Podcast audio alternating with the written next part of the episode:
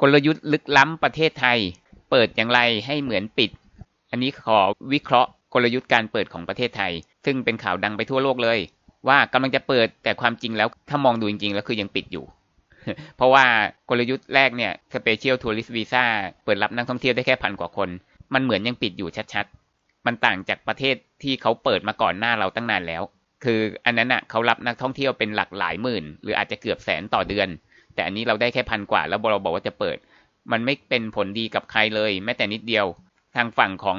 ประเทศเองก็ถูกเข้าใจผิดว่ากำลังจะเปิดทั้งที่ความจริงแล้วยังไม่ได้เปิด ทางฝั่งของต่างประเทศก็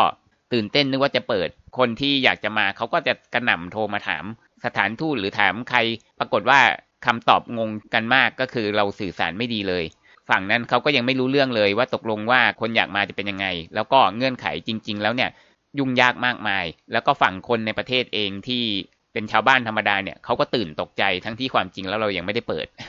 แต่เราสื่อสารเหมือนว่าเราจะเปิดนะครับ แล้วก็เราเสียโอกาสไปมากมายเลย เพราะว่าประเทศเราเนี่ยจริง ๆ แล้วมีแต่คนง้อ คือเราก็หลงตัวเองเหมือนกันว่ามีคนง้อ แต่ว่าความรู้สึกการง้อมันคนละแบบอะ่ะ คือเราหลงตัวเองว่าง้อคือฉันจะบังคับยังไงเนี่ย ก็จะพร้อมจะมีคนมา แต่ว่าที่บอกว่าประเทศอื่นง้อเราก็คือหมายความว่า เป็นเพราะว่าเราเนี่ยติดเชื้อโควิดน้อย แล้วก็เสียชีวิตโควิดน้อยเขาก็เลยอยากจะให้เราเข้า เพราะว่าแรกๆเนี่ยเขาก็เอาปลอดภัยไว้ก่อนเขาก็อนุญาตไม่ใช่เขาอยากให้เราเข้าเขามีรายชื่อประเทศที่ปลอดภัยที่จะให้เข้าได้เนี่ยก็เลยมีเพิ่มชื่อประเทศเราเพราะบังเอิญอย่างที่บอกนะ เราติดเชื้อเสียชีวิตน้อย แต่ว่าเรากลับทิ้งโอกาสนั้น ก็คือเรายังคงลีลา เพราะว่าจริง ๆ แล้วเราสามารถทำ travel bubble ได้ตั้งแต่ไหนแต่ไรแล้ว ตั้งแต่เดือนกรกฎาแล้วด้วยมั้งหรือเดือนมิถุนาเลยด้วยซ้ำก็คือตั้งแต่ยอดผู้เสียชีวิตของเราเป็นศูนย์มาได้สักอ่านเดือนหนึ่งเราก็สามารถทำได้ปรากฏว่าเรากับล้มโครงการ travel bubble แล้วเราก็มาคิดแผนอันลึกล้ำแล้วก็มานั่งทะเลาะกันมาอีกหลายเดือนจนกระทั่งจะปลายเดือนกันยาอยู่แล้วก็ยังไม่ได้เปิด แล้วก็มีประเทศหลายประเทศที่ชิงเปิดไปก่อนแล้ว ซึ่งเขาก็ไม่ได้ฟื้นตัวทันทีในเดือนแรกเขายังได้น้อยแต่พอเดือนที่สองเนี่ย ยอดฟื้นตัวของเขาเนี่ยพุ่งกระโดด แล้วก็คาดว่าอีกไม่กี่เดือนเนี่ยเขาก็คงจะฟื้นตัวกลับไปถึงระดับเดิม ในขณะที่เรายังไม่ได้เริ่มเลย ก็คือเราเสียโอกาสมาหลายเดือนแทนที่เราจะได้รีบเปิด เพราะว่าเราโฆษณาว่าเราปลอดภัย เรามีระบบการควบคุมโควิดที่ดี แต่ว่าเราไม่กล้าเปิด ถ้าเรารีบเปิดแล้วยังควบคุมโควิดได้ดีเนี่ย เราจะเป็นประเทศที่พลิกฟื้นด้านการท่องเที่ยวได้เร็วกว่าประเทศอื่นอย่างมาก เพราะว่ามีคนอยากมาอยู่แล้วนะครับ แล้วก็ เรื่องของการปิดกั้นเที่ยวบินพาณิชย์ ซึ่งเป็นนโยบายที่ออฟคิดว่าผิดพลาดอย่างมาก ปิดกั้นเที่ยวบินพาณิชย์ก็คือไม่ยอมให้คนสามารถจองตั๋ว เที่ยวบินเข้ามาได้ตามปกติ แต่การจะกลับจะต้องติดต่อสถานทูตไทยของประเทศนั้นๆ ทั้งคนไทยและชาวต่างชาติ ซึ่งชาวต่างชาติก็ได้เฉพาะบางกลุ่มเท่านั้นเองนักท่องเที่ยวทั่วไปยังไม่ได้เลยอ่าแล้วในแง่มุมของคนไทยก็คือ เราเคลมว่าเราจ่ายค่ากักตัวให้คนไทย คนไทยกักตัวฟรี แต่ความเป็นจริงแล้วคือเขาจะต้องจ่ายค่าเครื่องบินพิเศษที่แสนแพง ก็คือประมาณ 25,000ถึง30,000 ขึ้นไป โดยเฉลี่ยนะ บางที่อาจจะใจดีอาจจะถูก แต่ว่าแพงกว่าค่าเครื่องบินขาเดียวอย่างแน่นอน ในส่วนของมุมคนต่างประเทศ ที่เขาจะต้องจ่ายค่ากักตัวเอง Alternative State Quarantine ซึ่งราคา 30,000ถึง60,000 ขึ้นไป ซึ่งออฟถือว่า คือเราเหมือนกับเราจะช่วยโรงแรมใช่ไหม เราคิดว่าทำแบบนี้เราจะช่วยโรงแรม แต่ความจริงแล้วคือโรงแรมที่ได้ผลประโยชน์เนี่ย มีแต่เฉพาะโรงแรมระดับสูง เพราะว่าเขาต้องมีมาตรฐานสูงมาก เคยได้ยินว่าโรงแรมในภูเก็ตน่ะอยากจะเข้าร่วมโครงการเนี้ยแต่ว่ามีการยื่นไปเจ็ดสิบกว่าโรงแรม สุดท้ายผ่านแค่สี่โรงแรมหรือยังไงนี่แหละ คือเกณฑ์สูงเกินไป แล้วก็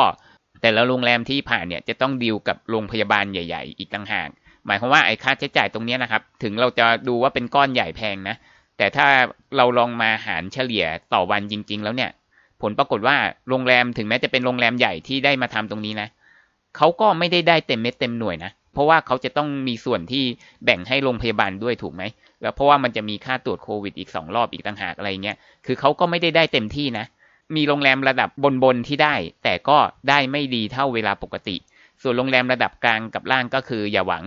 เพราะว่าเกณฑ์สูงมากขนาดโรงแรมใหญ่ยังไม่ผ่านแล้วระดับกลางกับล่างจะผ่านได้อย่างไรใช่ไหมฉะนั้นสรุปว่าในเชิงของโรงแรมต่อให้ได้เปิดรับ alternative state quarantine เขาก็ไม่คุ้ม ใจจริงแล้วเนี่ยออฟคิดว่าเขาอยากให้เปิดปกติ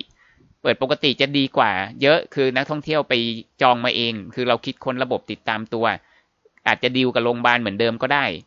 มีระบบติดตามตัวอาติดโควิดโรงพยาบาลมารับเลย หรือยังไง หรือบังคับให้ไปตรวจก็ได้ แต่ว่าเขาจองมาเอง เราไม่จำเป็นต้องมาบังคับเขาแบบนี้เลย แล้วก็การปิดกั้นเที่ยวบินพาณิชย์เนี่ยยังทำให้ประเทศไทยสูญเสียผลประโยชน์อย่างมหาศาล เพราะว่าสายการบินแห่งชาติของเราเองเนี่ยก็คือกลายเป็นสายการบินลูกเมียน้อย เพราะว่าได้ทำการบินเดือนหนึ่งแค่ไม่ถึงสิบรอบมั้งหรือสิบกว่ารอบเนี่ยซึ่งปกติเขาควรจะบินเป็นร้อยเป็นพันรอบต่อเดือน แล้วก็เรายังไม่รู้ว่าจะไปเสียตังค์ให้สายการบินต่างชาติทำไม เพราะว่าสายการบินพิเศษที่บินเข้าประเทศไทยเนี่ย กับไม่ได้มีแต่สายการบินของไทย คือถ้าเกิดว่าเรากีดกันสายการบินอื่นนะ แล้วให้เฉพาะสายการบินอ่าการบินไทยเนี่ยเขาบินแค่เจ้าเดียวเนี่ยนะ เราก็ยังโอเคว่าโอ้โอเค อย่างน้อยคุณก็ชาตินิยมเนาะ ถึงแม้ว่าคุณจะทำไม่ถูกที่ให้ต้องจ่ายแพงแสนแพง แล้วต้องรอคิวนาน แต่ปรากฏว่าสายการบินที่ได้บินกลับมาเอาว่าน่าจะมากกว่าการบินไทยเองซะอีกนะ คือสายการบินต่างชาติ อย่างเอมิเรตหรือ KLM อย่างเงี้ย ซึ่งตั้งแต่เอมิเรตเนี่ยเขาเปิดเที่ยวบินมากรุงเทพทุกวันวันละหนึ่งรอบเนี่ยตั้งแต่หนึ่งกันยาเนี่ยนะกลายเป็นว่าเราไปสูญเสียผลประโยชน์ให้เอมิเรตทำไมอะเพราะว่าตอนเนี้ยคนที่จะกลับประเทศนะ แม้แต่คนไทยหรือคนต่างชาติก็ตามเนี่ยวงเล็บต่างชาติยังได้เฉพาะบางกลุ่มอยู่นะ คนทั่วไปไม่ได้ก็คือ ถ้ายอมจ่ายค่ากักตัวเอง ก็สามารถที่จะจองเที่ยวบินเอมิเรตกลับเมื่อไหร่ก็ได้ ไม่ต้องรอคิว เพียงแค่ว่าอาจจะต้องติดต่อสถานทูตไทยสักประมาณ 7-10 วันล่วงหน้าก่อนเท่านั้นเอง คนอยากกลับเมื่อไหร่ก็ได้ ถ้าบินกับเอมิเรตแล้วก็จ่ายค่ากักตัวเองกลายเป็นว่าเราไปเสียผลประโยชน์ให้กับเอมิเรตทั้งทั้งที่เราควรจะเปิดเที่ยวบินของการบินไทยให้เป็นปกติ จะกีดกันก็กีดกัน แต่อย่างน้อยเงินก็เข้าประเทศ แต่ว่าอันนี้เงินไปเข้าเอมิเรตหรือเข้าสายการบินอื่นที่ดีลกับสถานทูตกลายเป็นว่าเราไปให้เงินเขาทำไม แล้วก็ในแง่มุมของประกัน ซึ่งคนต่างชาติที่จะเข้ามาประเทศไทยเนี่ย เขาจะต้อง ซื้อประกันถูกไหม ประกันวงเงิน 1 0 0 0 0แสน US ดอลลาร์ ซึ่งออฟก็พยายามหาแล้วนะ ว่าบริษัทประกันในประเทศไทยเนี่ยของไทยเองเลยอะมีขายบ้างไหมณวันนี้ออฟยังไม่เจอนะ มีเพื่อนๆในกลุ่มมาแชร์บ้างเหมือนกันก็จริง แต่ว่าพอกดดูแล้วก็ยังไม่ใช่ เพราะว่าวงเงิน 1 0 0 0 0แสน US ดอลลาร์ก็ต้องประมาณ 3 ล้านกว่าบาทใช่ไหมประกันสำหรับคนต่างชาติที่อาศัยในประเทศไทยเนี่ยตอนนี้ยังไม่มีที่ไหนขายถึง 3 ล้านเลย มีอย่างมากก็ 2 ล้านเท่านั้นเอง คืออันนี้ออฟอาจจะไม่ได้รู้หมดก็ได้นะ แต่ก็พยายามถามบางที่แล้วเนี่ย ซึ่งก็เป็นของบริษัทข้ามชาติอีกต่างหากอะไรเงี้ยไม่ใช่บริษัทประกันของไทยเนี่ยคือเราไปให้ให้เงินเขาทำไมอะทำไมเราไม่ให้บริษัทประกันไทยเป็นคนขาย ซึ่งน่าจะได้ราคาถูกกว่า แล้วก็ผลประโยชน์เข้าประเทศไทย แต่กลับกลายเป็นว่าคนต่างชาติเนี่ยเขาจะต้องซื้อประกันของประเทศเขาเอง ก็คือเงินเข้าประเทศเขา ก็เรื่องของเขาแต่ว่านี่เขาจะมาประเทศเรา เขาต้องซื้อประกันของบริษัทต่างชาติ ไม่ได้ซื้อจากบริษัทในไทย แล้วก็ค่าประกันเนี่ยแพงมาก ถ้าเป็นคนเกษียณอายุนะ อายุหกสิบขึ้นไปเนี่ยนะเขาจ่ายค่าประกันหลายหมื่น หรืออาจจะเกือบแสนขึ้นอยู่กับบริษัท ซึ่งออฟก็ไม่เข้าใจ ตรงนี้ออฟไม่เข้าใจจริงๆ เพราะว่าปกติเวลาเราขอวีซ่าเชงเก้นไปยุโรปเนี่ย เราจ่ายค่าประกันกันหลักพัน แล้วเราก็ได้วงเงินคุ้มครองก็คือล้านห้าถึงสองล้านกว่าบาท ซึ่งเราจ่ายแค่หลักพัน แต่นี่วงเงินคุ้มครองแค่สามล้านกว่า แต่เขาต้องจ่ายหลายหมื่นหรือหลักแสน ถึงแม้จะเป็นประกันรายปี ซึ่งประกันเดินทางที่คนไทยเคยซื้อ ถึงจะเป็นรายปีก็ยังคงหลักพันอยู่ไม่ใช่หลักหมื่นครับก็คือในแง่ของของประกันก็คือสงสัยว่าเราเอาเงินให้ต่างชาติทำไมทำไมเราจึงไม่ให้บริษัทประกันไทยเขาเป็นคนขาย ซึ่งน่าจะได้ราคาถูกกว่า แล้วก็เงินเข้าประเทศไทย แล้วก็ในแง่ของนโยบาย คืออันเนี้ยคนพยายามมองในแง่ดีก็คือว่าเขาก็คงจะนะ ช่วงแรกคือพยายามแง้มให้ได้ก่อนในกลุ่มแรกคือพันกว่าคนเนี่ยนะแต่ว่าพอได้กลุ่มแรกแล้วเขาอาจจะมีกลุ่มอื่นก็ได้ แต่จริง ๆ แล้วคือรัฐบาลเนี่ยเขาพูดมาตั้งนานแล้ว ว่าเขาอยากจะเน้นกลุ่มไฮโซมากขึ้น ก็คือจ่ายแพง แล้วก็เน้น wellness tourism ก็คือการท่องเที่ยวเชิงสุขภาพ ซึ่งประเทศไทยอาจจะขึ้นชื่อ เพราะว่าเรามีโรงพยาบาลเอกชนที่มีชื่อเสียง แล้วก็มีธุรกิจสปา เยอะแยะมากมาย ซึ่งเราก็มีปัจจัยที่จะทำได้ก็จริง แต่ว่าเขาเหมือนกับว่าจะใช้โอกาสโควิดเนี่ยเป็นการบังคับ ก็คือเขาจะใช้การกักตัวเนี่ยเป็นเงื่อนไขบังคับนักท่องเที่ยว คืออันนี้อัปเดาจากการกระทำของเขานะบังคับนักท่องเที่ยวว่าให้คุณบังคับให้คุณมาอยู่ 14 วัน แล้วก็เราจะมีบริการไอ้ wellness หรือมีสปาให้คุณอะไรอย่างเงี้ยคืออันนี้คือเหมือนเริ่มแง้มๆนโยบายมายังไม่ชัดเจนเท่าไหร่ คือเอาเป็นว่าใช้การบังคับเขาอะ ให้เขามาแล้วก็ถามว่าไอการที่ต้องมารับบริการพวกนี้เพิ่มเนี่ยมันมันต้องจ่ายเพิ่มหรือเปล่าเอาว่ามันต้องจ่ายเพิ่มนะเพเพิ่มต่างหากอีกนะคือสรุปว่าให้คนอยากให้คนมาลิ้มรสเวลเนสทัวริซึมการท่องเที่ยวเชิงสุขภาพ ด้วยการบังคับให้เขากักตัว แล้วให้เขาได้ใช้บริการนี้ แทนที่ว่าเราจะใช้วิธีการจูงใจก็คือว่าทำแพ็กเกจขึ้นมาว่า ใครอยากท่องเที่ยวแบบสบายๆนะ มาพักโรงแรมมีบริการนวด แล้วก็ใครเจ็บป่วยก็หมอวิ่งมารักษาถึงที่เลยหรือมีรถโรงพยาบาลวิ่งมารับนะ ปลอดภัยจากโควิดด้วยเนี่ยคือแทนที่จะเปิดเที่ยวบินพาณิชย์ปกติ เสนอแพ็กเกจที่มันจูงใจเขาให้เขาเป็นคนอยากจ่ายเอง แต่เรานี่คือบังคับเขา ให้ว่ายังไงคุณก็ต้องกักตัวแล้วแล้วก็เราก็จะยัดเยียดเวลเนสทัวริซึมเนี่ยให้คุณในระหว่างที่คุณกักตัวด้วยอะไรอย่างเงี้ยนะ แล้วก็ประเด็นสุดท้ายที่เขาบอกตอนแรกว่า ประเทศไทยเนี่ยดังมากเลยคือเราเปิดเหมือนปิดเลยอะไรอย่างเงี้ยคือความจริงคือปิด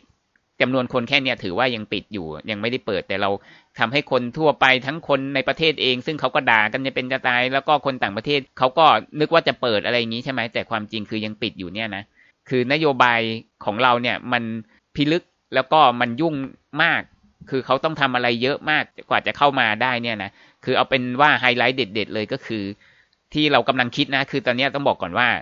ยังไม่ final เลย เหมือนกับว่าจะต้องไปขออนุมัติทางคุณพ่อก่อน ยังไม่เบ็ดเสร็จออกข่าวมาเป็นเดือนแล้ว ยังไม่ได้คุยกับศบคให้ศบคตัดสินใจสักทีหนึ่งก็เลยบอกว่า เออทำให้คนในก็ด่าคนนอกก็เข้าใจผิดอะไรอย่างเงี้ยก็คือที่ลึกล้ำคือก่อนมาตรวจโควิดสองรอบ ปกติเขาจะให้ตรวจกันแค่รอบเดียวคือ 72 ชั่วโมงก่อนขึ้นเครื่อง ตรวจโควิดสองรอบ แล้วก็ถ้าเป็นไปได้นักท่องเที่ยวกักตัวที่บ้านตัวเอง ซึ่งไม่รู้เอาหลักฐานที่ไหน มายืนยันว่าเขากักตัวที่บ้านตัวเอง คือกักก่อนมา อย่างที่บอกนะทุกอย่างยังไม่ชัวร์แต่ว่าได้ข่าวมา กักก่อนมา 14 วัน ตรวจโควิดสองรอบก่อนมา แล้วพอมาปุ๊บอะอย่างที่เรารู้จ่ายค่ากักตัวแพงแสนแพง